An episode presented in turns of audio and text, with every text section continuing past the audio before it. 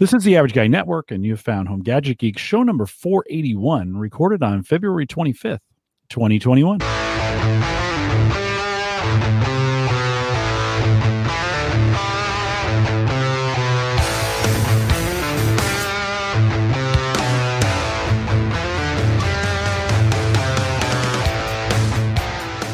Here on Home Gadget Geeks, we cover all the favorite tech gadgets that find their way into your home. News, reviews, product updates, and conversation, all for the average tech guy.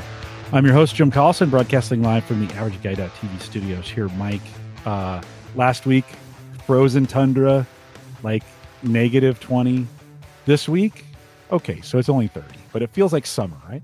And yeah, I know, and, and it's supposed to get up to 50 on Saturday, so I'm excited. But if you think about it, we've gone through a 70 degree swing in about a week um time and which which is just kind of crazy i'm sure i know a lot of people have been having like pipe issues as everything starts to thaw out and it's it's Yeah. it's a fun time but at least i'm glad it's warm again Jay Mattison's back with us. Jay, you're in the Philly area. How, how's how's the weather? You guys okay? Did you get the super cold stuff we had, or did that go away by the time yeah, it got to you? Yeah, we didn't really get hit. We got some snow, but it really never went below like 29, which is normal for this time of year for us. So it's been fine. We got a few inches of snow, but other than that, it's been pretty straightforward. It was like 55 for the last two days here as well. Oh, So- nice. Nice. Can't complain. No, no, you can't. We can because it was 20 below. it was super cold. It, you know, we, we've lived here for Mike, you've lived here your whole life, right? I've been here 30 years. You Mhm. get this. If you're going to be in the Midwest, you get it every couple years. You just kind of know it's coming. Of course, that doesn't prevent us from complaining about it. What we don't complain about is we'll have a full set of show notes out at theaverageguy.tv. For this show, uh, theaverageguy.tv slash HGG 481. A couple reminders before we get in. One, big thanks to our Patreon subscribers. For those of you, for those faithful who do that each and every month, big thanks to you guys. And uh, we'll, we'll display that rolling, uh, kind of the rolling ticker at the end of the show. Appreciate you guys. Uh, two, a big jump on uh, Coinbase as far as folks that have taken advantage of that. Coinbase did either change that or I didn't necessarily read the rules, so I can't. I can't. But now it's if you sign up and you make a hundred dollar trade or deposit or something like that, you get ten, I get ten. It's a pretty good deal. A bunch of you have done it. So, Mike, the only reason I don't like that is because I I, I want I don't want people to get into crypto and burn their own money. Like the nice thing was you got 10 you could do some training and get up to 30 more and it gave you some some kind of coin to mess around with so right. And i i did see too i know they were having issues with you know their education tab that we've been talking about where you can play those videos take the quizzes? Yeah. the quizzes were down for about a week oh, uh, for like for about the last week but i think they got them back. You yeah we sent so many people over to take You those quizzes and get the free crypto. Yeah. but uh rumor has they're back up and running. So i think i mean right now you can get up to like 21 bucks in crypto by Yeah. learning about it. You watch the videos take the quiz and it's been good. Just i've actually crypto prices have been so crazy. I'm i'm, I'm back to mining jim fired back up the mining know. uh, NiceHash. I'm actually running it on this computer with two gpus in it as we speak.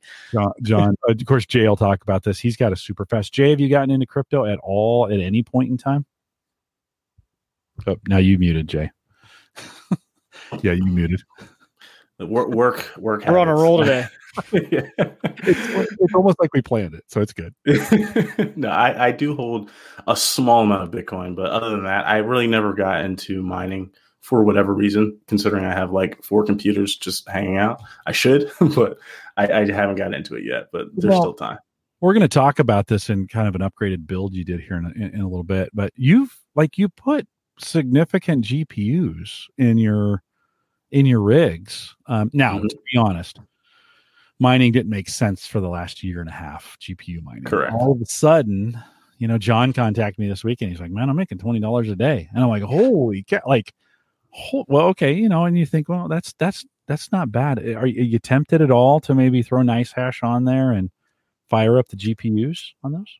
I am, especially since I don't know if you can see it, but there's a 3070 right there that's just sitting on the shelf. So I mean, now that you mention it, I think this weekend maybe I'll I'll whip something up. I, That's what uh my, my brother in law just got a 3070 for gaming. And when he's not gaming, he asked me, he's like, How hard is it to mine? I'm like, dude, it's a program. You literally fire it up. NiceHash makes it so easy. You click start. And he's been doing Mhm. whenever he's not gaming, he just runs it on his 3070. And, and I think he says he's around between six to eleven dollars a day.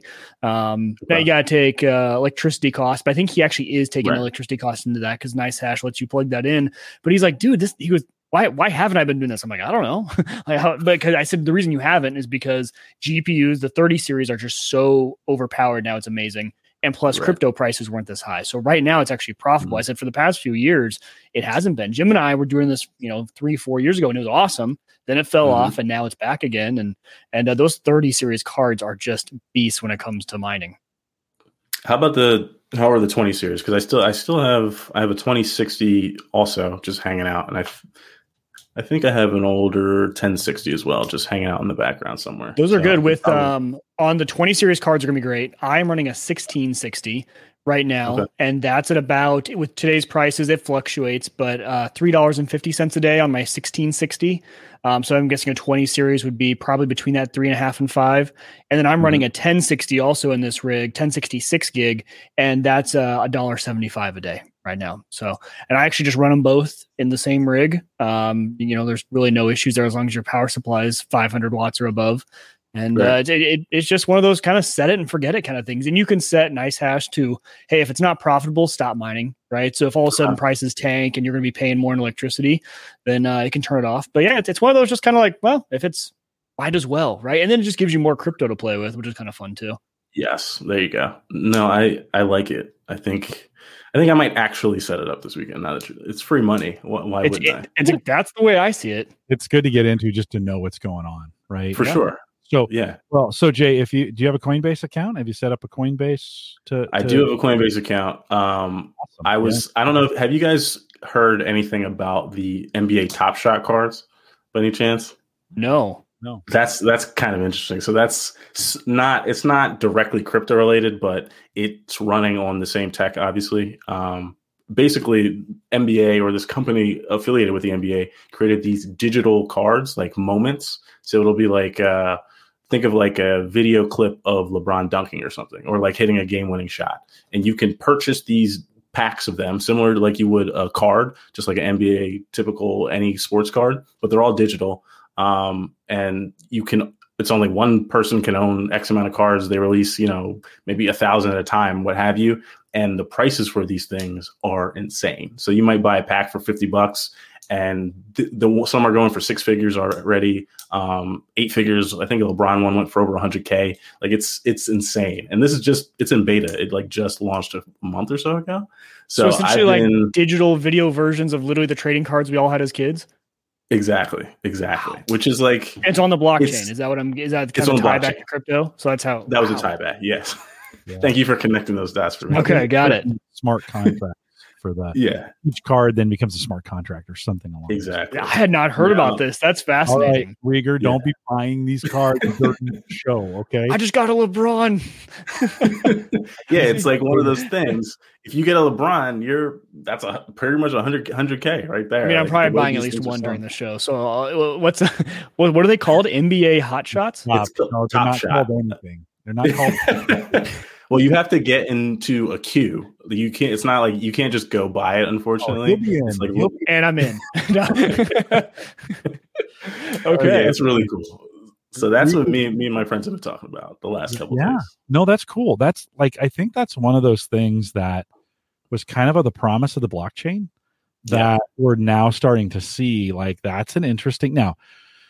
Digital artifacts are they really worth that much? Well, if people are willing to pay for them, they are. Yeah, Right? I mean, it's those kinds of things. speculative art. You know, it's Yeah. kind of the same thing. My only issue is, well, I, I think if they're smart, which obviously they have very smart people doing these sort of things, they'll come out with a way to either you pop it into a USB drive, stick it into a giant frame on your wall, and you can have your moment. You know, they'll figure out ways to make that digital element also physical and even pump up the volume more. You know, if you're a super rich dude, I have six of the most expensive top shots in my media room. Come look at the, you know that kind of thing. Yeah. So Yeah. yeah. they'll sign up is actually disabled because of high yeah. demand. They say so. Yeah. I, I mean, it was just crazy because I had, I hadn't heard about this yet, but apparently, yeah, you're right. Extreme demand right now for this. They had to put it on pause. Interesting. Very interesting. Yeah. My uh, so my 1060s. These are three gig. These are the three gig. These were like. Mm-hmm. I don't know, 100, 130 bucks, Mike. Do you think that we pay for these back in 2018? like i think a little bit higher car. even i think we were about, i think we were right at 200 okay but i wasn't running those cards remember i was on the amd side i was right. running the 480s yeah. Mm-hmm. yeah. jay yeah i bought four of these so these are these are the asus 1060 3 gigs they're actually a pretty decent gaming card if you're if you're not yeah. hardcore gaming right 1060 is for me a Hall of Fame card in terms of value to performance. Like that was one of the best ever. It was a great card. Does the yeah. RAM affect actual performance for mining? Yes, because you need to be able to load um, part of the blockchain in to be able to mine. That's the way it kind of works. So it need nowadays that's a, that's about four to four and a half gigs. So that's why the 1060, if you have the six gig version, still good for for crypto mining. Yeah. Three gig, uh, not going to do much. 75 cents a day per card for one mm-hmm. of these, which is not, not, and that's including uh, electricity. So it's right. not nothing, yeah. but they do make a lot of heat and they make a lot of noise. And you're like, well, for 75 cents a day down here, you know, going and I'm working down here, you're kind of like, no, I probably won't run them. So when I when I bought the Mac, I pulled these from the, no, no, that's not that's not totally true when I when I um, Joe sent me some um, uh, Supermicro um, hard drive enclosures that I put in the box that had these, and I kind of ran out of room, so I pulled them out, and I was like, "Well, I'll find a I'll find a use for them." I haven't yet, so I I, I probably need to get. Well, it's just one of these. They're not worth it. I just need to dump them. Actually, get probably find somebody who needs a good video card to throw in a. In I'll a take one for my Plex box. I need a transcoding card for my Plex box. well, I've got I've got yeah. something for you, Mike. So we'll have to maybe I'll maybe I'll swing by and you can you can borrow it from me. Uh, there we go. Well, okay, we'll come first full circle. If you want to get in the crypto game, and, and again, I don't want you spending your own money if you don't know what you're doing because it's crazy right now. But to jump in on Coinbase, the average guy.tv slash Coinbase, and uh, and there's a good good offer to get that done. Um, uh, real quick before uh, Jay, before we kind of talk about your build a little bit, the primary question I was going to ask is how'd you even get these parts? So be be ready for that question. But uh, oh, I've got an answer. okay, good, good. Uh, Ed Sullivan uh, picked up his Tesla this week, and now so we know Paul and we know Ed. I'm kind of wondering if there's other listeners out there who've picked up Teslas. And Mike, I was kind of thinking you and I maybe would do a Tesla roundtables. So we'd bring some folks, everybody, well, it depends on how many, but we'll bring folks in and just kind of get the user experience from the Tesla standpoint. How'd you set it up? What are you doing about power? What's the real world? How are you traveling with it? Are you taking it far? What are you doing? I don't know, Mike. What do you think? Well, I've always, yeah, I've been interested in that a lot because I think they, a lot of things about Tesla have changed since the very beginning, right? There was so much hype about it. You kind of, I saw the initial reviews, but I haven't kept up on, you know, how are these things holding on for the next few years have you know the software because obviously they yeah. update everything via software right and, right. and i'm curious too power right cost of installing that power bank in your home the charging station what happens when you know I, I go on my road trip to my in-laws farm i mean can i plug it into their little outlet in the garage and expect to get any power those sort of questions yeah i think that'd be a great idea Jay, are you um you following electric vehicles? Are you what what's what's your thoughts? Weigh in a little bit on Tesla, or where are you, you going to get one? You got one already? Where, where are you at with that? Uh, yeah, I follow it very, very closely. Obviously, just as most techies do. I think the tech alone interests me. Um, their battery day, that that whole presentation was really awesome. Um, I'm very interested personally, though, because I'm still living in an apartment. Like when I'm looking to buy a house, probably within the next year or so. When that happens, then I think it's Tesla time. But I, I don't want to just have it and have to deal with the inconvenience of where can I charge it, all that fun stuff. Yeah. But I like the idea of the electric car. I think in the future, probably in the next five or so years, we might not even be talking about Tesla Tesla specifically. I think Toyota and some of these other companies are coming out coming out with cooler stuff. Um, but right now, as it stands, I would definitely go to Model Three, um, probably not a Model Y, not my favorite looking car, but mm. Model Three is priced right, I think, and and and they're just really cool. I have a couple friends who have them, and they love them. They swear by them. So I think you're right. I'm excited for some of the other form factors of the other manufacturers to become electric vehicles, right? Like GMC had that launch uh, or the the presentation of their truck, which I mean that is huge for me because I, I my next car is going to be a truck, and I hope mm. if I can extend out and maybe wait three to five more years, have some more yeah. I don't like the form factor of the Tesla truck. I don't think many people do. Um, so you know, I, I, think especially in Nebraska, that would stick out like a sore thumb. Um, but I, I, like, yeah, I like the idea of Ford and GMC and, and all the other makers getting into it and putting that into their standard make of cars. I'm, I'm curious, uh, so, you know, so I have a I have a three and a four year old Okay, so my four year old, he's 12 years from driving age. Like at that point, will I need to teach a kid how to drive, or is it just all going to be autonomous? Like, are, are they going to have to learn? Like, you're going to take a test, or they're just gonna be like, press go, and uh, the car takes them to their destination? I, w- I would be excited about that because I'm sure it'll be a lot safer. Uh, but you know, that's my kids are probably not to that point, but kids being born today, probably in two to three years, they might by the time they're 16 and driving age, and who knows, does the driving age stay 16? There's so many fun, cool right. things are going to have to be reconsidered as it gets more and more popular. Yeah, these are these are really good problems. Uh, I'm curious to see how the autonomous driving goes in the next five or ten years. Obviously, look at where Tesla is now. That car drives itself. It really mm-hmm. does. Um, I think I think the biggest issue though, or the last hurdle, will be getting all the cars to talk to each other, getting all electric cars to talk to each other, some sort of protocol where um, it's communicating from a global and or, or citywide aspect. So it's like, hey, there's a traffic incident up here.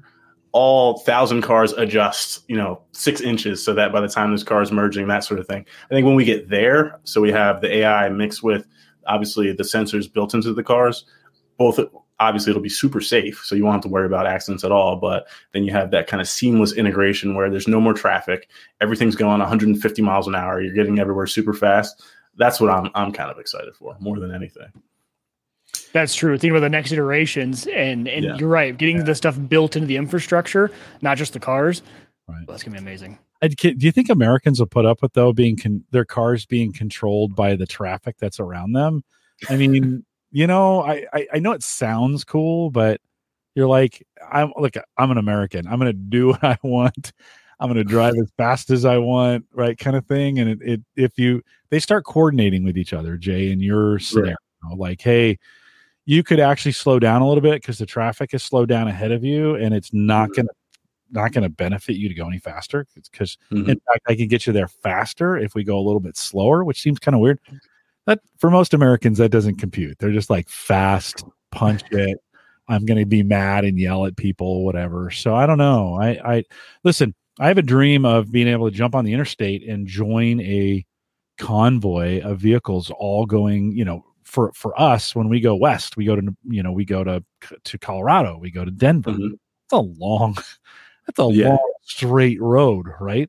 And how great would it be to just come in with a train of cars and everybody's the right distance going the same speed, drafting, and you're like you're getting awesome, either awesome gas mileage or in this case, pretty much sure in 10 or 15 years, you know, we're going to be past that half threshold of at least half right. the vehicles being yeah. electrical at that point. So how great would that be to get that kind of scenario and you just sit back and let the thing, you don't, you know, and think about this. Think about this. So I think when people think about driving, like I love driving. I love driving a lot. I will certainly miss it when it's gone. I think the people that grew up driving, it's going to be a huge adjustment. But think about this. Instead of getting into your four door car and everyone looks straight and there's a wheel here and then someone sitting here and it's the back seat, you get into a vehicle you're looking at each other you have a desk or a table you're reading you're on the internet you're watching a movie all you do is set your destination. So you're not even worried about what's really going on. You put the blinders on, the curtains down, whatever it may be. You know, like that is, I think, at some point it's going to, going to become inconvenient to have to drive a car. I think yeah. that's where we're heading. Well, so a couple really good comments from the chat room. So Andrew has said, "I wish self-driving cars hadn't confused people looking at EVs." Right? In other words, we assign self-driving to these electrical vehicles, right. and that they're not today they're kind of one and the same, but they're not. It doesn't have to be. Mm-hmm. You could have a, a gas driven vehicle that is, or a gas powered that is also autonomous. It doesn't have to be that way. Then we saw those weird pictures coming out of people sleeping on uh, in them and some of things like that. Um, Brian says people respond to incentives. This I totally believe. If auto insurance companies make it cheaper to drive with self driving enabled, Yeah. uh, it could push more people to do it. And I think Allstate has, and some of them now, have, you can install that thing in your car and it it monitors how fast you go. And Yes. if you drive safely, you get cheaper rates. Like now, that's I a have invasion of I do privacy. not have that thing in my car. You I, do I not. It's a total invasion of privacy, right? But they're giving you cheaper insure or the possibility of a cheap of cheaper insurance for it, right? So, um, yeah, another question would be who's going to trust tech companies with all that control, that level of Mm. control over their lives? If you can shut down someone's car remotely, just you know, Yeah. Yeah. Yeah. that's going to be a whole nother You thing. know, Nathaniel says like a personal train car, get in and ride, right? I mean, one of those. I'm going to Denver. Th- This would be so great because I hate that drive. It's flat, boring. It's stupid, right? And I'd just love to get in the car and go with a bunch of other cars because we're all going to Denver together. Nobody's there's you know less than five percent are stopping in Kearney or Grand Island or North Platte. Nobody's stopping there. Everybody's going to Denver, right? So, um, gosh, that would be that would be super awesome. Mike, uh, you you, you said this a second ago. Uh, well, hold on before I before I say this, let me say this. If you want to join us for the, and I don't have a date set yet, but if you've got a Tesla and you want to join us for the Tesla panel, send me an email, jim at theaverageguy.tv. We'll get a group of you together. I'll schedule it out here in the future and we'll do a show or two. And, uh, and, and not just like the, all the cool things of the Tesla. I kind of want to know, and it doesn't have even have to be a Tesla. If you've got an electric vehicle, we'll throw that one in there as well. Um, maybe not hybrids, but fully electric. Um, Jim at theaverageguy.tv and, and we'll get you signed up. Mike, you mentioned the truck. I've been looking at the truck. Which one? The GMC? No, the Cybertruck, the Tesla. The Tesla truck? The first time I saw that thing, I was like, "This thing is su-. We we talked about it on the show. Yeah. It's like this thing is super ugly, right? It's growing on you, isn't it? It is. like, like I, somebody challenged me this weekend to like, well, just look at it. So I was doing some, you know, and brought it up and was doing some things. It's a four door, you know, it's got a crew cab. It's goes zero to 60 in four seconds. Like, I mean, it's, you can get it two and four wheel drive. Um, it's 50, which isn't terrible. I'm buying Jay, the whole, the whole reason I've been talking about this for a year. I'm buying a new car. I was supposed to buy it this summer, but with the pandemic, it just didn't make any sense. I'm not, you're not driving. Yeah. I'm not driving anywhere. Mike's right.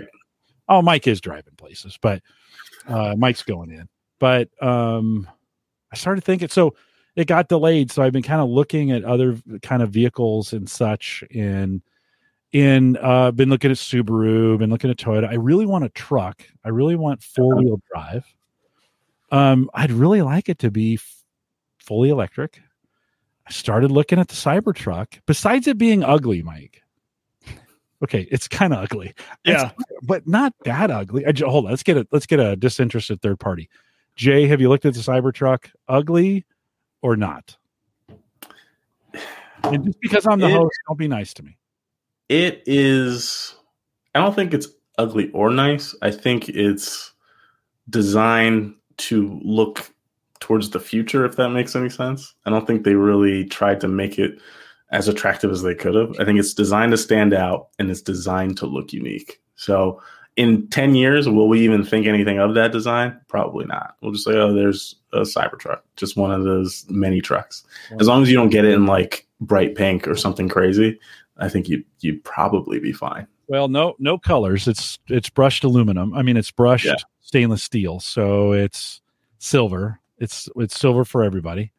Um, so I don't have to worry about that, Mike. One of the advantages to it is that you know it's not a car you wax and really have. To, I mean, you wash it, but you don't really have to like right. I'm, and I'm terrible with paint. Like I I just don't care about my cars that way. So you know it's like that's kind of cool and then it you can put the back you know you can it's and it's let's see sarah calls it a tesla camino because it is an el camino in every sense of the of the word except it seats four instead of or five instead of um instead of I know, you're looking at it right now aren't you Me? yeah I had to remind myself of it. Yeah. And I think, okay, I think just this comes back to my preconceived notions of what a truck needs to be because if I had this form factor in a car, like if a car was this ugly, I would consider it buying the car because it, it's like a futuristic car. Like if I pull up to the field to go hunting and throw my deer into this thing, you know, like I just I couldn't I couldn't I couldn't show up to hunting But with I don't- this I truck. You know what I mean? I'm not a No. I know. So that's why I think my specific view of a bag of truck is This is it's going to be a bag of concrete or a two by four. Yeah. You know, like that's uh, when I need a truck. I need a sheet of drywall. Right. Oh yeah. No, no. And I, I think it's fun. Like that's why I'm just saying. I think I'm I'm a bad person to ask because I'm thinking of a truck as in like you know I have no problem with like super nice sport cars looking all cool and and even Tesla cars, but like the truck to me is just like ah I'm not ready to have that be a truck yet. Okay, Jay, would you show up in in a truck that looked like that? Would you would you drive? If, say if somebody you borrow it for a weekend. Oh yeah, I mean, but I, I live I live in Philly where you can get away with doing stuff like that. You know, people like people would just be like, "Oh, that's cool." You know, like when remember uh H twos and when Hummers were big, they were Mhm. everywhere. Yeah, Like yeah. just like a, a fashion truck, and that's Yeah. going to be the same thing here. That's I guarantee you. That's yeah, like New York, Philly, L- L.A. Like that's going to be a status symbol. The next thing, it's going to be like AirPods for rich people. well, but you no, you're you've actually nailed it. It's it is. Uh, you know, the funny thing is when I was in the military, so I was in the military eighty six to ninety two. In eighty eight, we drew Humvees, right, and so that was the right that the that the military vehicle these were all based on, and they got ridiculous with them. They stopped looking like Hummers at one point, and they started looking like gigantic tanks, is what they were at one point. But um, so I remember when those came out, and yeah, you're right. It's kind of that statement of like, I got the thing that nobody else got. Right now, Right. when price when gas prices went to five bucks and and we uh, like though they disappeared. Right, I couldn't Yeah. believe how fast Hummers disappeared. Like they were just, woof, they were. Where did they go?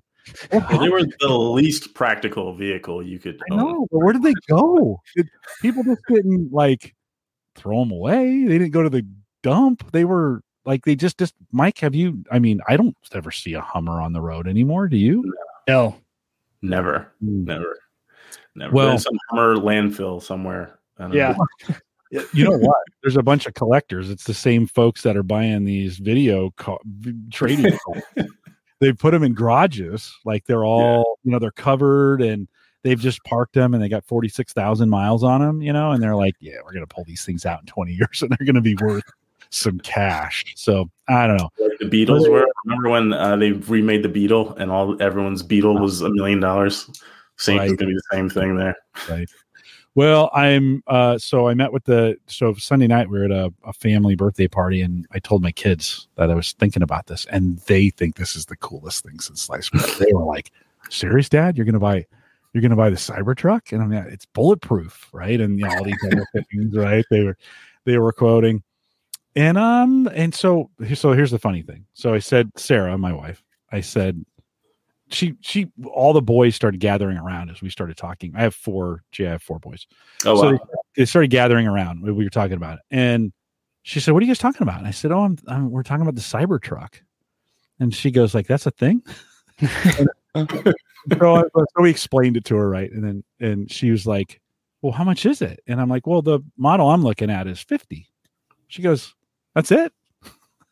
like, like what? She's like, "That's it? Like that's all it is? Like it it."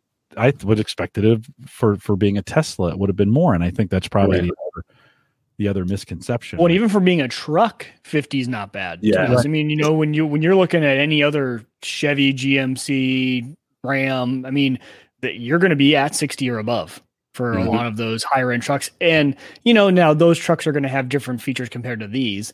But still, yeah, I agree. 50 is not bad because so you're looking at the dual motor version. yeah, then. dual. Yep. Yeah. So I think it's 30 you- to 40, 40 for the for the front wheel drive, and then Yep. 50 for the four Or wheel. rear wheel drive is uh Yeah, yeah, yeah. the 40. Yep. Jay, were you gonna say something? I was just gonna say then you factor in the gas savings on top of that, so you're Yeah. Yeah. dropping off Yeah. even more. And the autonomous driving, you could go out to Colorado and I just know. I know. relax. I know. It's it's super weird because I called that thing the ugliest thing I've ever seen. You know, like six months ago, we talked about this on the show, and we, you and I talked about. it. I'm like, that is the stupidest, ugliest thing I've ever seen.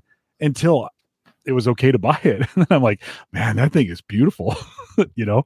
So I'm thinking about it, and I, I don't know. Um, we'll we're gonna stop talking about it now, but maybe a little bit of post show. I may I may put the hundred dollars down tonight, Mike. I may.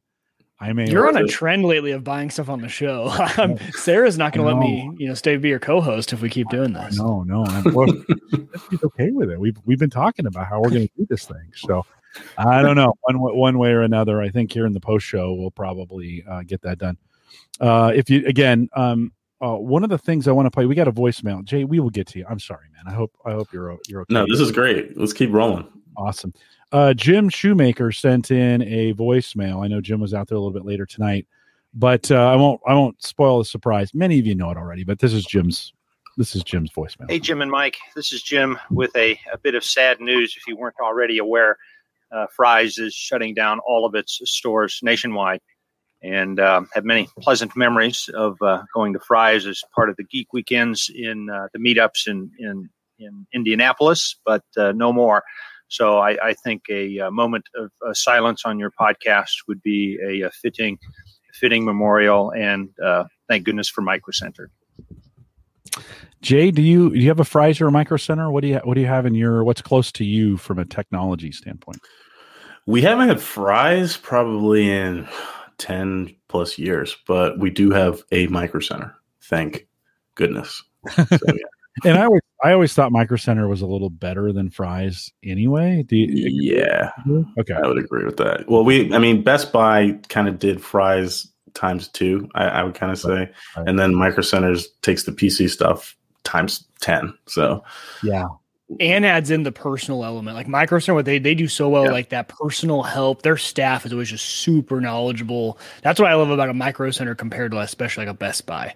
Like the Micro Center staff Absolutely. always knows what they're talking about. They hire geeks, right? They hire people like us.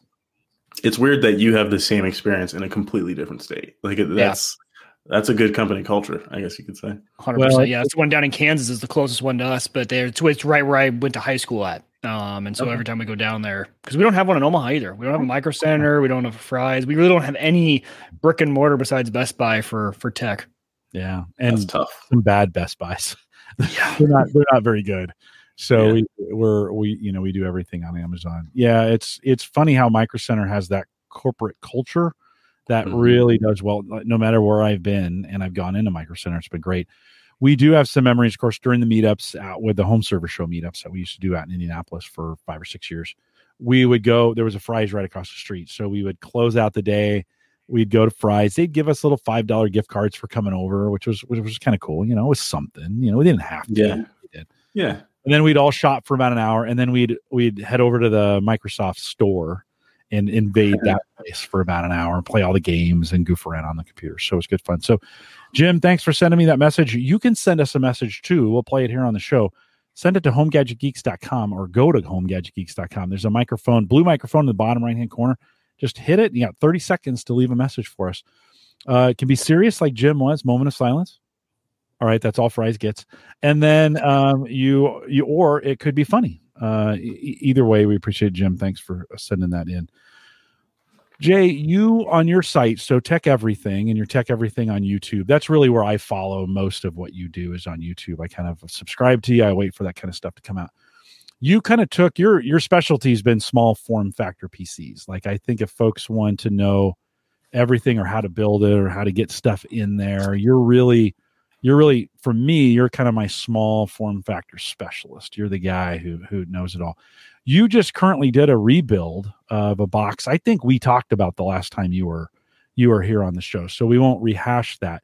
But you came up with a Ryzen 9 and a 3070. Is that 3080? 3080. Okay, yeah. so how? Like, how did you get that equipment? And did you pay an exorbitant amount for those, or that's that's inquiring minds? Uh, it's giving me a headache just thinking about it. Um, Unfortunately, I'm not big enough to have awesome connects that just send me things yet, but hopefully down the line. Um, so it's funny that we mentioned Micro Center. That's the end result of the saga. But like everyone else, I spent a couple weeks online, Newegg, Amazon, anywhere, trying to find any sort of card, anything. Couldn't find anything. Um, so what we learned was Micro Center gets new shipments every Tuesday and Thursday. So for I want to say about two and a half straight weeks, I would get up at seven thirty. I would drive to Micro Center, get there around eight, and wait in line with like 200 other people to hopefully potentially get a card or a CPU. That's this is what I had to do to get one. So wow. I got the I was able to get and obviously you can't you have no no idea what's coming in those days. You don't know if there's going to be anything, but obviously they're good about telling you when you're in line, hey, we have X amount of cards, so what have you. I was able to get a 5600 fairly early, um, actually on launch day. So I, have had that CPU since launch. Then the next week, I was able to get a 5800, and I had that briefly, but I really wanted a 5900X. That's that's really what I wanted. I wanted those 12 cores, 24 threads. That's like the perfect sweet spot for gaming and performance. Yeah. So I finally went back. I had both those CPUs. The second week, I was able to get the 5900X, and obviously, I've been sitting on that and installed that in my computer. And I sold the 5800 for like what I paid. I didn't try to gouge it or anything. Mm. And I've got the 56 in one of my smaller builds, and I'll be using that for like smaller builds as I go on. Now, the graphics card was even even more of a pain. Obviously, they're in higher demand, and the lines for those were crazy. I tried to get a Ryzen, any some of the new, no, I'm sorry, not Ryzen, some of the new AMD cards, um, like the 6800 XT, what have you couldn't there wasn't enough stock. But there were so many nvidia models they would trickle out slowly over time. So the first card i actually got was the 3070 that i just pointed to in the background the founders edition. That was all i could get on launch. Um, then i was able to secure three weeks later a 3090 which is complete overkill and i had no use for it, it i'm like I, I don't need a $1500 3090 so what i did was i sold the 3090 on ebay.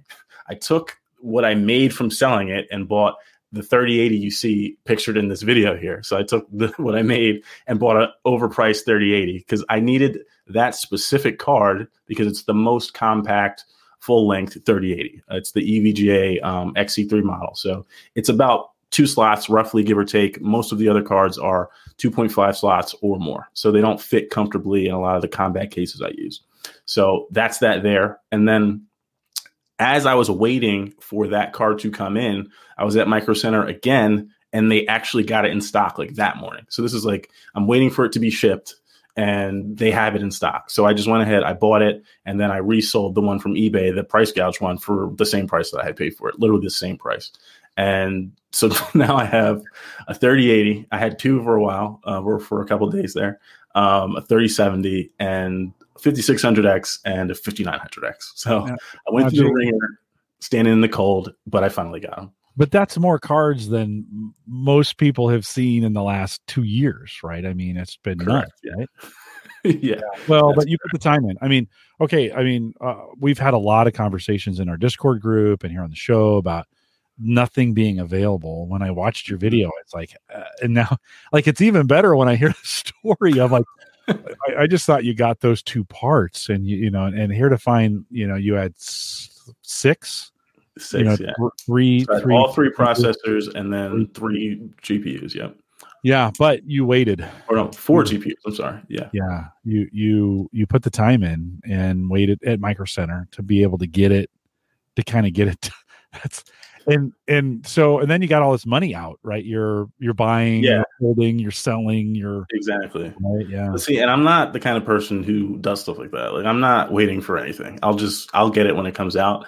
But i was it was time to upgrade. I wanted to upgrade and i didn't really want to continue making videos about my 9900k and 2080 super. Like it was i was bored with those parts the 20 series cards for me just from a performance standpoint i never felt like they were really where they should have been. Um, so i was ready to, to move on. And oh yeah and i had a 2080 which which i sold as well. You oh yeah i had that. You were um, looking at a whole my uh, yeah. crypto mining farm at this point had you kept you really did. You could have been i like, should have kept the 2080 you probably could have mined on them for a month, then sold them yeah. enough to pay the uh, you know twenty bucks a day or whatever. You could probably. well, I'm, I'm, I'm, slacking. I will. I promise you, I will set up mine right. this week. We will. I, well, I, about the time you do, yeah. the prices will plummet. just to be honest. So, so, you know, if you're talking about it, if you're saying I'm finally going to do it, this is my the story of my life. I'm finally going to do it. It's too late. But if you're saying those words, it's already too late. You jammed it. We're showing on the YouTube video right now. You jammed all that into a small form factor uh, um, case. And did you get a new motherboard for this setup as well? Yes. So pretty much, this is one of the only builds I've done where pretty much everything was new. I don't think I recycled anything actually in this build. So this is kind of my end all be all perfect build custom for me. It has everything that I, I would I've ever wanted. So the board you're seeing there is the um, Asus X570i. So that's probably the best ITX X570 board there is. You could make an argument either way, but it has excellent VRM cooling, dual fans, all that fun stuff. Dual M.2 drive slots. So I have two two terabyte M.2 drives in there. So I've got a ton of storage. Um, I wanted to get away from any 2.5 inch hard drives or anything, just keep it as clean and neat as possible. So finally getting away from that was like huge for me. I also went with uh, 64 gigs of RAM there. So more RAM than I've had in the past, um, but certainly enough. And surprisingly, I actually have filled it up a few times, whether I'm rendering or like you said, I'm a tab monster. Really? So I could have, I've had 100 tabs open before, you know, I, I go crazy. But if I'm editing video, stuff like that, that 64 gigs actually does come in handy. So, yeah, pretty nice. Mike, what do you think? Um, I'm envious, but but you put in the time and the sweat and the tears. I know, like like I said, my brother-in-law just I mean, just to get a 3070, he had the bots running, he had everything, and still none of that worked. Ended up you know paying a lot. He paid I think three hundred dollars over MSRP to a guy on Facebook Marketplace here here in town who had grabbed one, and um, it's it was it's crazy times for those. And, and I felt bad for him because he had just, I mean, this is his first PC he's ever built. And he just mm-hmm. happened to jump in at the wrong time. And he's like, man, is it always this hard to get a GPU? And uh, like, no, just the prices. No. But yeah, he was trying absolutely everything to to get these. Yeah, it was. Uh, how do you feel about the performance uh, of those of both the ch- both chips, both chip and GPU? What, what you know, are you are you happy with it? Is it working the way you want it to? So overall, I will say yes, for sure. I think, particularly on multi threaded applications, that 5900X just sings. And I have it right now, I have it clocked at 4.6 gigahertz. So it's slightly overclocked and I didn't push it super hard, but 12 cores, 24 threads at that, it, it pretty much handles anything that you could want it, want it to handle. Um, rendering super fast. The GPU is almost a little bit more impressive. Um, it, it really does exactly what you think it would be. Uh, it's not as big of a jump as we've seen in the past, um, like going from like nine series to 10 series. I think the per- percentage gains were a little bigger, but it was a decent, you know, 15 to 20% boost over like say a 2080. So I am definitely pleased with them. The one thing I'll say is just operating in Windows. I've noticed, and this could just be, I might need to just re- reinstall Windows, what have you, but it seems like the Intel CPUs were a little bit quicker to respond to single threaded applications or tasks. So just like opening and closing a browser, stuff like that, it seems like sometimes that, and I, I had a 9900K before this, sometimes it might have been slightly more performant there, but it's it's so small, it's negligible. I, I would, wouldn't go back certainly. Um, they run cool, so like even under full load, I've got a 20, 200, 280 millimeter rad um, in there, and even under load, it is only hitting high 60s, low 70s max. So I mean, it's it's really really good. Um, the thermals as well as performance. So I, I, have no complaints. If anyone is able to get their hands on it, the CPUs are a little easier to get now than the GPUs, but go for it for sure. Just just well, go for it and thermals have to be massive for you because of the small form factor builds. I mean, you don't have any room for error when it comes to you know a, a GPU that gets really hot or, or, runs hot. That those are are those. I, I want to know how those numbers compare to past GPUs because that sounds like really good to me. Like for example, when I when I'm gaming on my 1660 and I have a big case, I'm getting up to that 65 70 mark um, in a big case. So, are you doing any tips or tricks to get those good thermals in those cases? Yeah, so 100%, 100%, I would recommend anyone building, even if you're not building in a compact case, but anyone building a compact ITX build, make sure that you take some time to undervolt your GPU. It will give you the same performance. You're not going to lose anything. In some cases, you might gain performance while dramatically cutting down the wattage that's being pulled um, and cutting down obviously the heat that's being dumped back into your case. So just the process of undervolting that 3080 dropped the temperatures by I believe I, am remembering this off the top of my head, but I believe it was around five or six degrees, and the power consumption dropped by over 50 watts. So it's something that takes five minutes to do. Essentially, you just get Afterburner, um, set up a profile, and drag the toggles. I can link you guys to a really helpful video that that I followed when I learned this a couple years ago. But that has a super super dramatic effect overall on performance in these these compact cases. Hmm. Is it pretty easy on on that to find how far you can undervolt before you will start experiencing kind of you know bad effects from doing that? Yeah, so there are general safe ranges that you'll learn and see for most cards, but typically the process I go is um, I just keep pushing pushing the sliders until uh, while I have Heaven running. Um, oh yeah, running and if it crashes, you went too far. You know, right? Typically, like a safe range where you can, if you and I, there's, I'm trying to think. I don't want to quote any actual millivolt numbers because people will go in and kill their graphics card. But there's a typically a safe recommended range. Any guide you see will will recommend. But it's a very simple process to do. If you're getting blue screen stutters, any, anything like that, roll pull it back a little bit. Um, but it's there's there's no long term damage or anything like that to your card. It really only will keep it cooler and and healthy for longer. To be honest. That's interesting. I've heard, you know, we used to do a lot of that back in the day when we were into the crypto mining, right? Because any power you could save uh, mm. was was more profitability. But it was different because you were thinking about it in terms of like hashing power. I wasn't using these cards. I had four cards on one machine, no monitors plugged in, wasn't gaming. So now, so I, I was so comfortable doing that. So now I want to do it though on my rig, just for just like what you said, for everyday use better mm-hmm. thermals and everything, but I haven't done it in that context yet. So knowing that you run your card 24 7 undervolted, uh, I might have to start playing with that on, on my main rig. Number one, for when I'm gaming, and number two, now that I'm mining on a little bit more, it could benefit both. Do you, it, you know, there's probably, you probably don't mess with all the other stuff in Afterburner like the memory clocks or core clocks or anything. You're just simply doing it for undervolting. Yeah. So for my personal system, I usually will take the time to super tune everything. Okay. Uh, if I'm just doing like a build video, like most of the videos you see on my channel, no, I'll pop an undervolt in and just keep everything at stock. So I do have uh, undervolt and a slight overclock as well um, on my graphics card, and that's the memory and the actual core clock as well. So yeah, I take some time you know, take a, day or so, fine tune everything, dial in the settings, make sure I'm not overdrawing the power supply, what have you, since I only have a 600 watt power supply in there. Um, that's what kind of power thing. is that pulling? Stock. And then what are you pulling now? So stock, it was hitting upwards. It was hitting close to that 600 mark. So it would be in that 570 range, wow. which is obviously for 600 watts power supply, not ideal. Um, we're bumping up against it.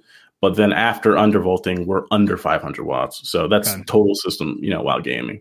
But um, you, yeah, obviously you can undervolt the CPU as well. That's not typically something I recommend doing because you're sacrificing performance pretty much every time there. But it has a different effect on the GPUs. So you can kind of undervolt and overclock. I know it sounds uh, backwards, but it, it works. Jim, is that bringing back uh, memories of, of, back in the day when you had those 1060s uh-huh. hooked up and, yeah. and messing with all that stuff? It does. It does. Jay, I'm I am for sure going to get a copyright strike on your account. Uh, we, I, I, just told them. Just hit them. Yeah, they're they're really uh they're really good about letting you know. They'll say, "Hey, somebody's been you know somebody's been hijacking your stuff." We if you're only listening to the audio, it's perfectly fine. I've been uh, Jay uh, put a video together. You want to go to just go to TekEverything on YouTube watch his channel. It's the the the last couple that are out there um, are, are, really really good. Um, I was showing a lot of that build. So if you want to come to my YouTube channel and watch, or just go to Jay's and uh, and you can watch the full, including commentary. We weren't playing the commentary, but um, it'll be. You have to let me know if it shows up as a copyright strike uh, for for for you. Um, I've I've had at work. I've had some folks who have. Uh, used parts of our video and they didn't necessarily get permission and that's kind of okay but mm. showed up on YouTube, and I'm like, oh yikes! Oh really? Should be careful. Yeah, yeah, they're getting really good at it. A couple of years ago, but I haven't seen it happen yeah. since. It was like a lot of times you'll see like uh, weird foreign co- companies just like take your stuff as promo material or steal it and put it in their video. I've had that happen a couple times. Yeah. That, that's about it. But I've actually, I- speaking of this case, I've actually moved on. I've switched to another case since I made that video, an even better case. Um, I switched to the Sliger SV590. I don't know if you guys have seen that case. I'll, I'll drop a link to you. Yeah. But it's, it's pretty cool. And I'm going to have a video coming out on that hopefully this weekend, but do not hold me to that. But a Same vertical size case- it's a little bigger. So from a, a liter standpoint, I believe it's it's two liters larger than thir- 13, up from 11, I think. So it's a little bit bigger, but it's vertical. So takes up Ooh, less cool. space. Actually, yeah, really cool case. Um, something I, I- I'm really really excited about it. One of my favorite cases so far. And I also have in studio. Um, there's a new case that everyone's going crazy about in the ITX community called the Meshalicious. I know that's a stupid name. It's one of the dumbest names. It's like the Cybertruck of names, but it, Hey, it- hey, hey, hey. I it's an all air flip case. But yeah, so that'll be that's another interesting vertical case. So there's some from a case standpoint, there's some really cool stuff that's coming out or or is already out um, that I'll be popping some of these Ryzen chips into in the future. it's always so shocking when when you're not into that community of building those PCs and then seeing what the case manufacturers do to make those small form factors fit everything you need.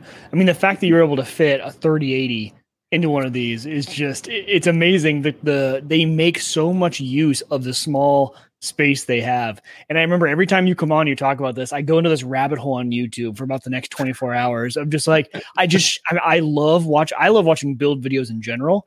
And Mhm. then seeing how you guys fit everything into that, it, it, it's almost like, um, those like oddly satisfying videos, right? Where it's like, no way, that's all going to fit. And then all of a sudden the, like the case closes and I'm like, that, that's impressive. yeah, yeah, definitely. I I think I kind of you know because I've done I've been doing ITX builds for so long, I kind of lose a little bit of the magic of it sometimes. And then when people comment and they're like, "Oh my god, like that was that's cool," and I and then I'm like, you know what, that is it is kind of cool that everything's so tiny, compact, and jammed in here. So I gotta I gotta reconnect. Well, and there's no what I like about it is I'm a very lazy computer builder. Like I I wish there wasn't glass on the side of my case because I wish I could just throw everything in there and not worry about the looks. So watching how much time you guys have to take to make sure I mean because if your cables are you can't just make a mess of cables because that's space that's like not going to be that's going to mess with something else. So I just I appreciate almost the art form of it and I feel like you kind of you know you kind of have to enjoy the art form to be into that style of case and, and size, right? Because I mean, there's really no reason you couldn't have a big hunking case sitting next to your your desk. Now, maybe if like a home media application or something, you really need to get that small. But it, it's kind of like an art form, I consider it, of of the computer building world. Totally, I totally agree, and I really like the engineering that goes into it. It's kind of like it's almost like a car. Like it's Yeah, taking that form and function, merging them together. And a lot of the creators of these cases, you can talk to them. It's not like a Lian Li or a Corsair. It's a guy and a small team making you know making a case because he's passionate about it. So I've had a lot of cool conversations, met a lot of cool people in the community because they just do because they like it. You know, it's not even necessarily always profitable because a lot of these small run cases they have to be 300 400 dollars because they're only might be making a thousand of them um, so they just do it because they like to do it so it is really cool and, and the stuff they come up with is awesome So if you, if you want to go out and uh, catch what Jay's doing, head out to tekeverything.com. Make sure you get out there and it links to his Twitter and YouTube. Actually, that's that's how I talk to Jay's. We we talk back and forth on Twitter, which is I never thought that'd be a form of email, but it works. yeah a lot of people have been reaching out to me on twitter actually realized i've had that twitter account since i started my channel and i realized i had all incoming messages but people i follow blocked so when i opened that up there were like a hundred messages from people that probably think i hate them over the years so sorry guys if Wow. if, if i didn't answer you but that's why and No, tech no. everything is T E K. Just so for you guys Yes. are all Thank the audio listeners, T E K everything. Everything. Also. T E K everything on YouTube. Yep. Jay, you um you surprised me with a new piece of gear. I wasn't planning on talking about this, uh, but you got a new Rode shotgun mic that really it's not an it's not new to the market in the sense, but you've No. kind of made it. you've kind of turned it. Yeah, hold on. Let me let me make you full screen. Hold that up. Hold that up to the screen there. Yeah. There So go. typically this is a shotgun mic that sits on top of maybe a camera, a DLSR camera, right? That Mhm. you would use, Mike. You might use this as you're filming some things or, or Yeah. even a vlog, right, or whatever. Jay, you decided to kind of make it your. you- You're working from home, just just Yep. like I am as well. You kind of decided to make it your your kind of work microphone, right? How's that Yeah. work? I mean, do do people know how long you've been doing it, and do people notice? I've had, I've actually only had this for what two weeks, I think. So Okay. I, I I literally just got it. It's funny because I was on a big team meeting, our Monday morning office meeting, and our CEO was like, "You sound awesome! Like you sound way like." So it was pretty funny just to hear just to hear that. So people seem to be liking it and enjoying it. Um, but yeah, I picked it up because obviously, as someone who films video, audio is very important. Some might say it's even more important than the actual video. Um, so I wanted to get better audio. I'd, I've been using lav mics for years. I had a Sen- Sen- Sennheiser kit and also the Rode Video Mic Go kit that everyone has, those little squares. And they sound fine, but I wanted something that was simple to use, could just plug it into the camera and sounded really good. Um, but then when I found out that this had USB C port that could connect it straight into the computer and use it just like any other condenser mic, I was sold. I was like, this, I have to have this. So I picked it up, tested it out, and the rest is history. It really works very well. This whole shock mount I got here was like fifteen dollars total. This mini shock mount, and so that, show that again for those folks. Yeah. So not a fancy. The shock mount itself sits on top of just a Yeah. regular mic stand. Right. Is that yeah? the desktop mic stand there. So Well, okay. So here for a second though, Jay, before you put that back, I mean, point Nope. that the other direction and then say something. Right. Point it away from you. Now say something. hello, can you? Yeah. Uh, yeah, well, talking. Doesn't sound great because it's a shotgun mic, right? It's How designed. about now? Yeah. Oh No. yeah. Yeah. Yeah, so it does a really good job with rejection. Um, it, Yeah. it does its job, and it has a 30 hour battery life if you're using it as a uh, mic for a cam- camera. You want to do stuff like that, or it's obviously USB C, so it can just charge and plug into your computer indefinitely. So, I mean, one of those sneaky purchases. I'm all about things that do multiple things. I love versatility, and this is just one of those latest project products. I love those products from Rode. They do a lot of really good stuff like that. Like that, I'm I'm exactly with you. The multi-use stuff. That's why I love these ATR 2100s because I have XLR going into my mixer for this gaming rig that I podcast on, but it also has a USB output that I plug into my work laptop. You know, because my work laptop's really locked down. I can't install anything on it, but it allows you to plug in USB. So same microphone, two different outputs, and it can pull from the same time. Like those type of things, like your microphone right there, right? Throw it on top of a of a camera, battery powered and then plug it into USB and, and use it. I, I just I love those type of tools. I think it's becoming a little bit more of a trend, right? Especially for us video creators, because we go out and about and we film, and then we also come back and we sit at our desk and we you know do videos just like this. And Exactly. we were having the conversation earlier. The thing I love about that microphone that you're on is you sound, and for YouTube, I think this is huge. You sound like we're in a room talking to each other. I was kind of mm-hmm. mentioning that, you know, for podcasts, I want, I, I like, you know, the radio sound.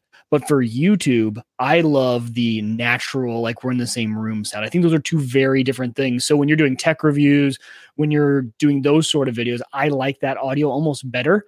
Uh, I find myself watching videos of people with microphones in front of them, and I'm like, I, this is normal for me if I'm in a car listening to audio only, but I'm watching you and it just doesn't sound like I'm sitting in front of you. It's, it's kind of a weird thing to explain, but that one sounds really nice. It's it's actually kind of a good mix because when you get that thing nice and close to you like it is now, it sounds Yeah. almost yeah, it sounds like a podcasting mic, but at the same time, it still has that you know in person feel to it. Yeah, How much? Been- how much does that run? Uh, these are 250, so not super Oh, that's cheap. not bad at all. Not bad for what you're getting. I mean, no, for audio gear, I mean that's that's a Yeah. good price. Yeah, because I think so obviously they have a whole line of condenser mics, and Yes, some are like five hundred thousands of dollars. You know, They do. Yeah, Rode has a bunch. But you're kind of between the Heils and the in the Electro Voice. You know, those are probably four and five hundred. So the really good condenser mics.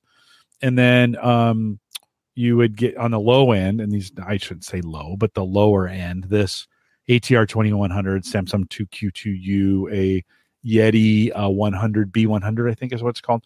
They're all about a hundred bucks.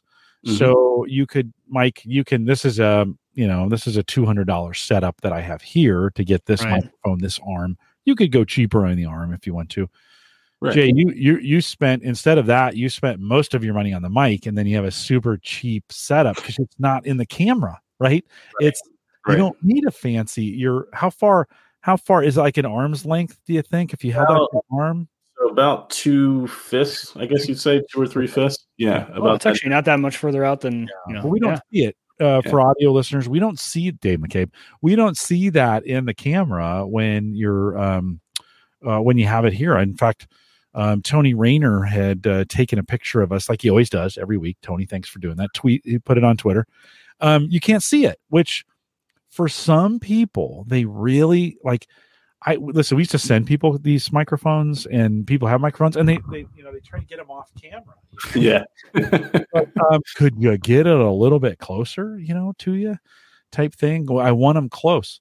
That that's pretty great for for us not being able to see it. Yeah, and I like the noise rejection too. horrible.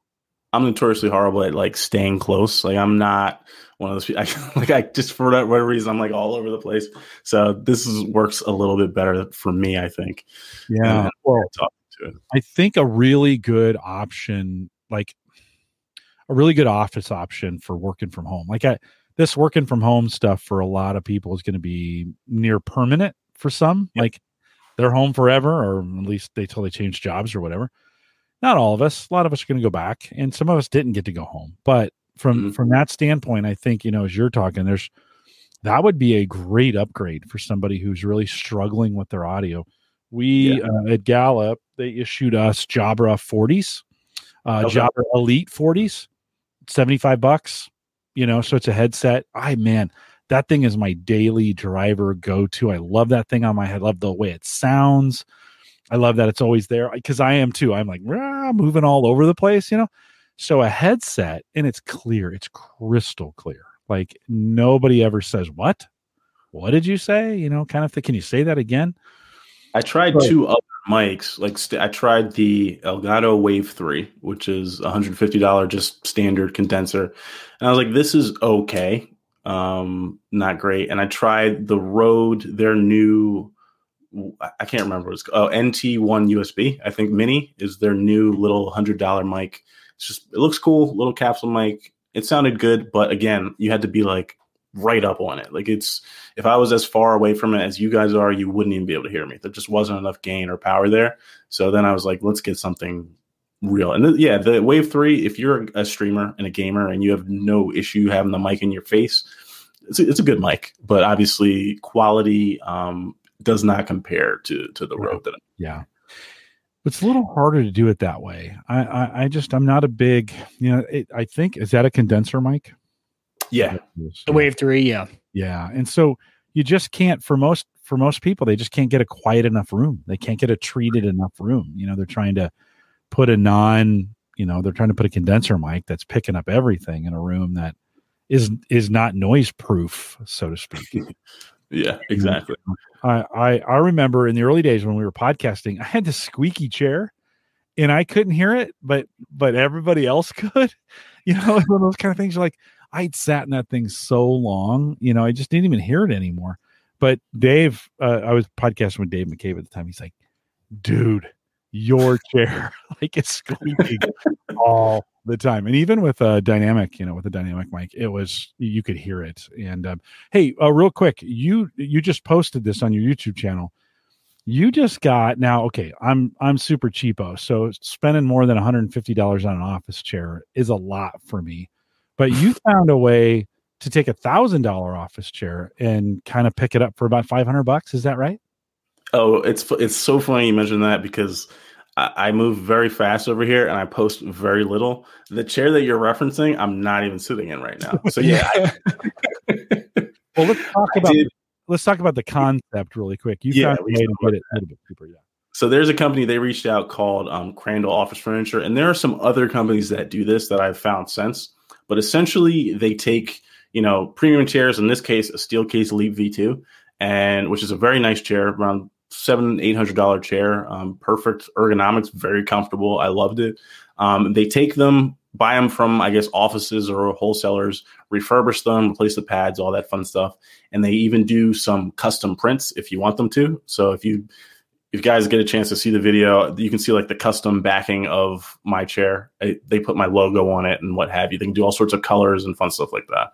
Um, yeah, I think this is it'll probably come up soon, or I hit it somewhere in the video. But it's, I- it's I a really cool I concept. remember seeing it. Yeah. yeah, so like for for four or five hundred bucks, you can get an eight hundred to thousand dollar chair. Um, in my experience, the one I got was essentially perfect. It was like brand new, super easy to set up, um, a really cool service. And if you wanted, if you had an office, you wanted to put your logo on it, there you go. The print wasn't amazing, like that's not the most amazing print job, but again, it's optional. You don't have to get that, or you could get it without a logo or just something more simple. So I, I think it's a really cool service if someone's looking for a nice premium chair. Um, they have a couple few models there, and there are some other companies that do do similar things as well. You just have to look out for them. But I actually got another chair that I'm sitting in. You can kind of see it. This is called the Mavix M9. I'll do a little spinneroonie for you.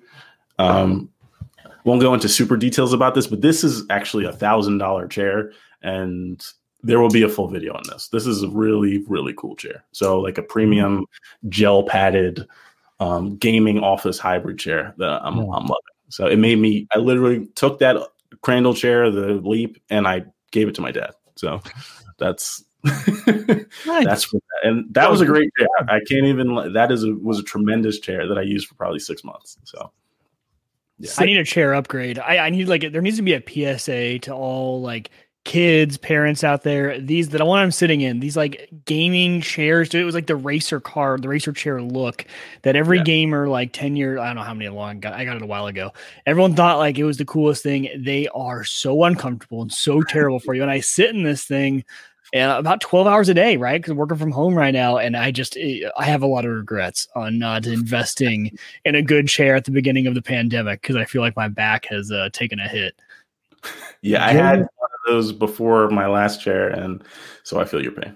Yeah. Well, Oh, well, you're you're you know you're a you're a software developer, right? You write you you do code. Isn't that right? I am a not a software. I'm a front end developer, so websites, that sort of thing. Okay? But you're still writing code. You're still sitting in a chair, hands on the keyboards, writing code all day. How important? So going from that five hundred dollar chair to a yeah, um, going from a five hundred dollar chair to a thousand dollar chair. Do you notice a difference between the two? Um, I that's that's a hard question to answer. So I will say these chairs force different postures because of the way they're set up a little bit differently. For the Leap V2, um, for somebody with good posture, which is not me, somebody with good posture, I think that's a really good chair. Someone who doesn't need neck support, that's a really good chair. Perfect.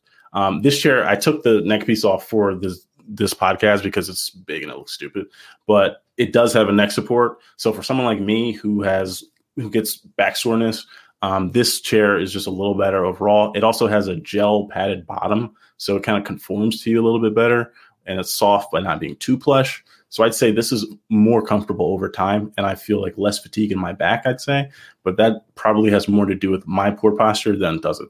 I would say the chair, unfortunately. Okay. Yeah, and I, you know, listen, I always buy the hundred nine dollar Office Depot special. I ride those things for like five years, five or six years till they just fall apart, and then I buy another one. And I probably should, I probably should spend, you know, especially as, as much as I'm being home. Although this week I went in twice, and You uh, probably write it off. you know, I probably could, I probably could, but Now, to be fair, I wouldn't have paid for either of these chairs if I'm honest. I don't think I would have paid for either of these chairs. The fact that they were sent sent to me makes a big difference. Spending a thousand dollars on an office chair, I think that's overkill. You can get a great chair for way less than that. But if you're looking for like something premium, that is there for you. Yeah, yeah. No, So- good. It, I, it's, I think it's important. It's one of those things. It's one of those tools. You know, Mike Howard, a good friend of ours, passed away a couple years ago. He, well, actually, just last year, he um, sat on a folding chair, like a metal folding chair, for like years. Oh, and wow. I mean, I bet it was three or four years before, maybe five, before he bought like a real chair. And I remember talking to him. Yeah, he podcasted. He sat in that thing. Every time I called him, he was in that thing. I was like, dude, like, get some padding in the ch- like. how do you do that and not you know and and uh he, he just did it he's like i got this it's just a, you know it's like you have a church you know It worked for him. it did i don't know how he did it i mean i i, I it would have been um Uh, too uncomfortable for me jay you mentioned a few things coming up in your channel just some things anything else you want to highlight as far as stuff that you're looking ahead to that you may be making some youtube videos on coming up Yeah, I got some cool stuff coming up. Actually, I have some things on my desk. I don't even have to go looking. So one is I just held up briefly. So this is the Key Keychron K3. It's an ultra slim, 10 keyless, low profile, fully mechanical keyboard with replaceable keycaps. So um, that's very cool. One of the coolest keyboards that I've seen personally. fully mechanical so clickety clack Fully mechanical. the whole shit Yeah. okay and you can replace the switches you can replace the caps and you obviously saw how oh it's it's also wireless and has rgb on it as well so it's got pretty much everything that you could want usb-c there in the front Yeah. you can see how thin it is and kind of how low profile the keys are Mm-hmm. so far i've had this for about i want to say two weeks it was a kickstarter thing it was only it was only 75 bucks um it's been amazing so pairs to three devices. You can run it wired or wireless, obviously, like every modern keyboard, but super cool if you want a minimalist look and you want adjustable switches. I have brown switches in here, but I also got the blacks in case you wanted something, you know, tactile or not. Um, they have all those options there. So that's really cool. Also, something I'll probably write an article about, but I don't know if I'll do a video fully about. These um, are, I've been getting a little bit more back into audio. So these are the Ikko OH10, and they are around a $200 um, IEM in your, in your monitor, and they are amazing. They're one of the best sounding things, and I'm not exaggerating. um, They're one of the best sounding things I've ever heard. And I have a lot of good audio equipment in here. I have more expensive IEMs, more expensive headphones, more expensive speakers, but these, for some reason, just how they just sound great. They're really good, and 200 bucks probably sounds like a lot to some people for IEMs, um, but in the premium IEM market, that is cheap to be perfectly honest. So And those are um, wired. really- yeah, these are these are wired. These are Okay. wired. But I also I've been using. Last thing I'll mention is this thing. It's a FiiO BTR5, um, and it's a little Bluetooth dongle. That you can see how small it is. It looks kind of like an old iPod Nano or something like that, and it has a removable plastic clip piece on. And that's what that is. Um, and this is a amp DAC for your headphones. You can see in the top there, there's a balanced input here, a 2.5 millimeter, and then a standard 3.5 millimeter jack. So it's got all the connectivity you would want. It's got a little OLED screen on the front. Um, and this is amazing because it does aptX, aptX HD. It does LDAC, which, if you're into audio, that's going to be probably the highest end codec streaming losslessly that you're going to get. Um, so I use this when I'm out with IEMs or even if I'm just running around the house and I want to just have IEMs in. Um, this thing for 100 bucks has been amazing. This is one of the cooler things I've seen. So, and also has an app that lets you, you can set up an EQ, you can do all sorts of fun stuff in there as well. Um, really cool device, good battery life, highly recommend. So I'll probably, these kind of things, I usually just write an article on the website. I probably won't do a video on them, but you can, you can look out for that in the future. What headphones are you using now for the show? Uh, I'm just using these Razer Hammerhead wireless, just these little cheapos. And just I like these because they're ultra comfortable and ultra light. And Yeah. I've I got my AirPods Pro here too as well. I use those when I when I go out. Oh, I like that case. Is that like a is that a skin for the case? Oh yeah, it's a hard shell carbon fiber case for them. Oh, so very nice. yeah. So jay you have way too much disposable income oh, you want to you want to see disposable? Th- This is just what's next to me. So we have the AirPods Pro. I've got the uh, these are the what do they call it? Um, the OnePlus Buds, I think, and then the Razer Hammerhead Wireless. That's just what's in my hand, and then I also have it's close by I have these, which is the typical AirPods that you all know and love. So I'm I'm obsessed. You could say. I've it's okay no judgment here we're we're gadget geeks like there's no And there's secretly, he owns one of those LeBron cards that are worth about six figures right now. did you buy one yet mike do you have one No, because I said the signups are they're they're You closed down right around now. You can't sign up. I know. I'm trying to find the black market for them, and I haven't found it yet. Um, I want to learn. I want. I want to be a miner for their uh yeah, Yeah. for their Hey, blockchain. blockchain. for their blockchain. Um, Jay, last week Erin Lawrence was on with us, and she was talking about, and I've already forgotten the name of it. Mike, what's the over the ear Apple uh, headphone Maxes, the AirPod Maxes. AirPod Max? Have you looked at those? Um, yeah, I looked at them. The problem with Apple and high end audio, Apple's where you go for convenience. Like I have the AirPods Pro, and they're amazing, but not. I don't go to them when I want to hear crystalline perfect audio. I go to them when I'm out or getting on a plane or just casually walking because they're perfect for that sort of thing. They sound good, but they don't sound amazing. I haven't heard the AirPods Pro, but people that I trust have told me explicitly they sound good, but you can get better audio from a hundred dollar set of air headphones. So, um, for me, that price point, I don't really see much appeal, especially the weight and the styling. They're also really ugly, in my opinion. Yeah. So, I agree. so I mean, it's like uh, you really didn't do anything for me there, and then they're heavy as well. So I've Huh. got the Sony uh, 100 MX3s, the last year's model.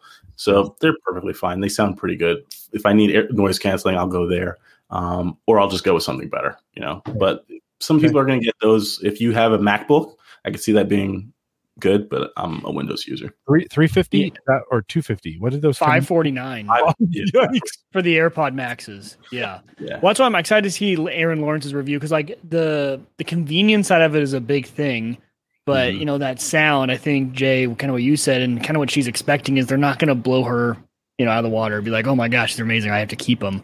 Uh, she's doing it as a review, and and yeah, and then like it's just like the little things with them, like they don't fold in. The case doesn't. The case is weird. Right. Like there's just all these extra things. I'm like, man, for 549 bucks, uh, it's odd.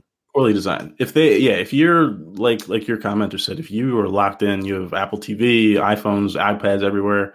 Great. I'm sure they'll be good for you because you can use them at home and on the go. But if you're like me, Windows users, my tablet is an Android tablet. Like I don't, you know, it's just there's no crossover there for me.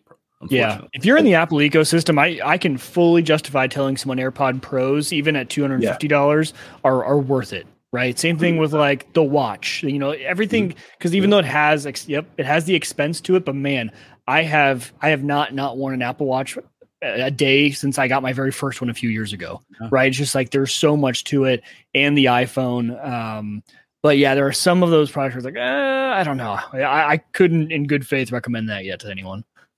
That's funny you say that because I was a non-believer until I I just got one for my birthday and it hasn't left my wrist. It's amazing. And I It's, it. it's weird how it does it. it I, I agree. My dad was the same way because actually, when I got my second one, I gave my old one to my dad, and he was the same way. Like, ah, I, I would never wear that thing. He hasn't taken it off a day since either. It's uh, it's great. There's there's even a fantastic app for hockey tracking um, that you I so I wear it while I play hockey, and I mean just the level of detail it gives you on your skate is amazing. And skating's a hard thing to track, right? Because Yeah. like you're gliding and you're moving, so it's it's it's it's amazing. The Apple Watch is great.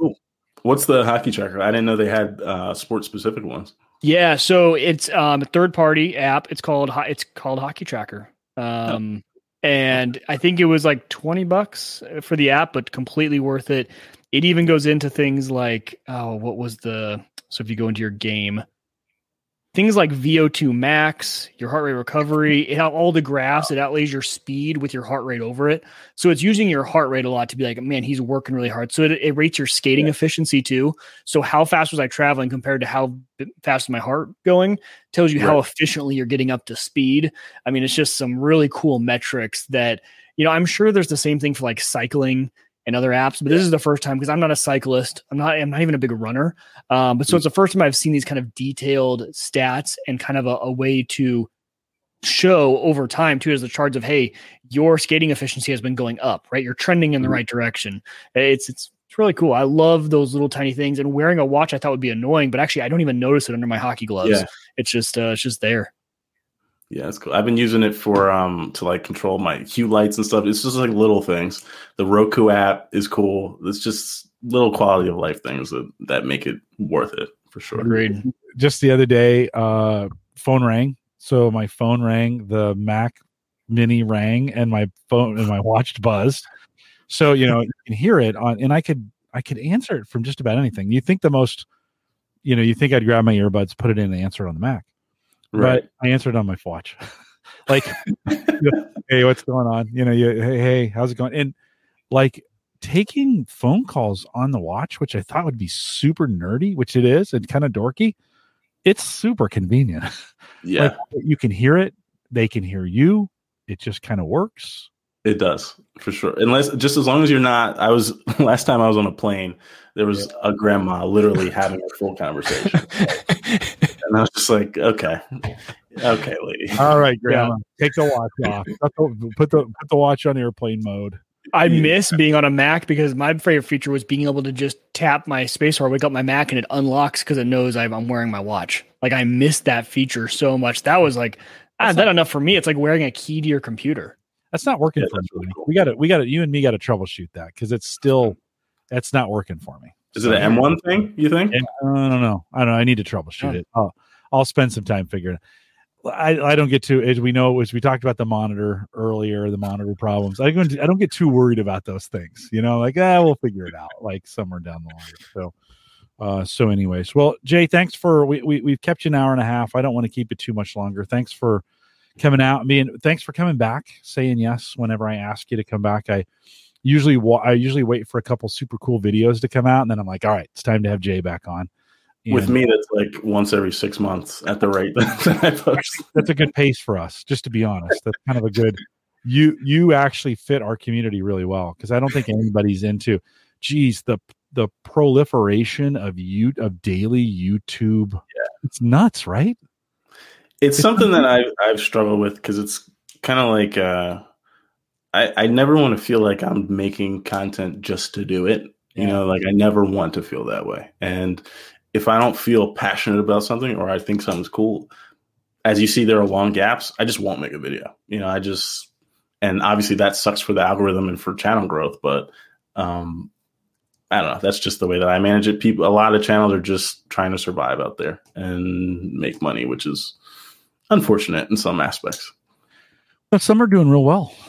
You yeah. know, watch a bunch of DIYers who are, you know, who are crushing it. You know, they're doing yeah. they're doing really really well. It's so funny because you can see their spending go up as their YouTube channel gets more popular. So all of a sudden they're buying, you know, tracks for their gator, and all of a sudden, like we're building a new barn. You're like, in this economy? Did you did did did didn't you know that wood just doubled in price and they're you know they're building a brand new barn and you're like hmm youtube money you know well, i got the spending part down i gotta get the well uh, uh, jay good enough for me in what you do it's always great you make you make great videos and i'll encourage everyone to go out tekeverything.com Thank watch you. The, yeah, you bet. Watch the video um, that Jay puts this box together. And even though he's already moved it to another case, I think there's a lot to learn by watching what you, the because you do this all the time. You're constantly doing builds, and just the way you put a build together is methodical. And so I think there's some stuff to learn about the way you do it, and you know, and and the the parts you put in, how you get it done. You're especially working in very small spaces, and so you have to be very very detailed. Cabling is my uh my weakness like I need big cases just because I don't know how to cable. You always do such a great job of making sure the cables are in the right places, doing the right thing. So, so I try. That's definitely the hardest part, getting those cables wrangled. And I, I'm not as perfect as it at it as I should be. Um, but I try to get my zip tie game on and make it as neat yeah, as possible.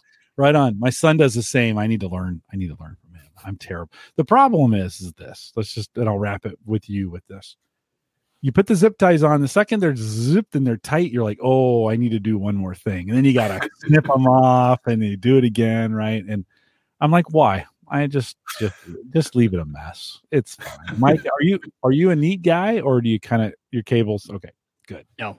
That's why I said like I I, wish all the glass would go away on the side because I just kind of I make it look good enough, right? Just for presentation, but I I hate doing it. Um, it's it's not my thing, but I, that makes me really appreciate it when I see it in other machines. Yeah. My brother in law is the opposite. He is fantastic at cable management, and his you know it's even behind a back panel that you can't see, and when you take it off, it still looks great. I'm like, no one sees that. You're like, yeah, but it's like, I'm like, you do it right well, Jay, thanks for coming out. Appreciate it. We won't make we won't let you we won't bore you through our our uh, end of the show stuff. I, I don't want to take any more time than I ever have. Thanks for coming on. We'll we'll bring you back uh, uh, as soon as I see a bunch of videos come out. Here, this a little little motivation for you. We'll, there you go. uh, we'll call you back up and have you back on. Thanks for coming on tonight. I appreciate it. Awesome. Thanks, guys. It's Great. always fun. Great seeing you. Stay safe. Okay. You too. All right. Thanks, Jay. Appreciate it. Mike, uh, a couple reminders on our way out. I just love Jay. He's just like A lot of fun to talk to. so. One, like his desk is phenomenal. Yeah. And that new build is clean. I I like it. It's so great. It's so great, Jay. Thanks for thanks for coming on. Uh, there it is. There's the beautiful Cybertruck. I'm just showing it to you right now on there. We're going to talk a little bit about this in the post show. I may get the credit card out. I may get the. I'm not going to lie. I may get the brand new. It's still in the package. Oh, look at that Apple card. You won't even, well, that card won't do you any good because it doesn't have any numbers on it. No, you can. The there's an option when you go to order it that says Apple Card. Yeah, but you, you I mean, but that's not going to do any good. You can't swipe it. No, You're going to I- need your phone out. Oh, I'm okay, but I'm gonna. Yeah. Okay. Yeah, you, you know, you know. Isn't that funny? Like the the physical card, you can't even. That doesn't do any good. I just wanted to be fancy because I still have Yeah. the card in the envelope. We are uh, we're live every Thursday, 8 p.m. Central, 9 Eastern. Hopefully, uh, if you've made it this far, we've engaged you in some way. Just make sure you go and visit Jay. Everything Tech, no, TekEverything, T E K, tekeverything.com. Uh, don't forget, uh, you can you can support us on Patreon. I, I told you guys at the beginning of the show I would show that, and so we appreciate those Patreon subscribers. You know, Brian and Tim. I gotta fix that Tim one there. Ed and Aaron, Joe, Jim, Ross, Andy, John, Ed, Ryan, Justin, John, Brian, Dwayne, Nathaniel, and Paul. And I'm sure Paul is coming for the. Uh, I'm sure once I ask him, he'll come to the Tesla um, roundtable that we're going to put together. So thanks for supporting us um, on Patreon. If you want to do- join the Discord Cord group, uh, I had whiskey and beer tonight, so it's going to be a struggle here right at the end. Um, I had some uh, Old Forester. Have you had Old Forester bourbon? No. Okay, well, it's too bad you're not drinking anymore. But when you do decide, let me know. I'll bring some over. If you want to join us in the Discord group, head out to the averageguy.tv slash Discord, and we'd love to have you there. Don't forget to leave a message for us question, comment, whatever. Jim Shoemaker, thank you for your contribution tonight. HomeGadgetGeeks.com. Click on the blue button and leave us a message. 30 seconds is what you got, so make sure you got it planned out. Uh, if you want to contact us, the show, send me an email, jim at theaverageguy.tv. Of course, the average theaverageguy.tv, both web and media hosting, powered by Maple Grove Partners. Get secure, reliable, high speed hosting. And Christian is crushing it right now. Just freaking crushing it. So if you're thinking of starting a website, he's got plans that start as 10 at 10 bucks. MapleGrovePartners.com will get you there as well. Uh, we are live every Thursday, 8 p.m. Central, 9 Eastern, out here at the averageguy.tv slash live. If you're in the chat room, I may order the Cybertruck tonight. I'm just saying. So stay around a little bit. That could happen. It's a hundred bucks. What is there to lose? We'll see you back here uh, next week. Dwayne, uh, Dwayne Johnson's uh, here next week. And of course, you know Dwayne. He is the ultimate gadget geek. So he's got a ton of stuff.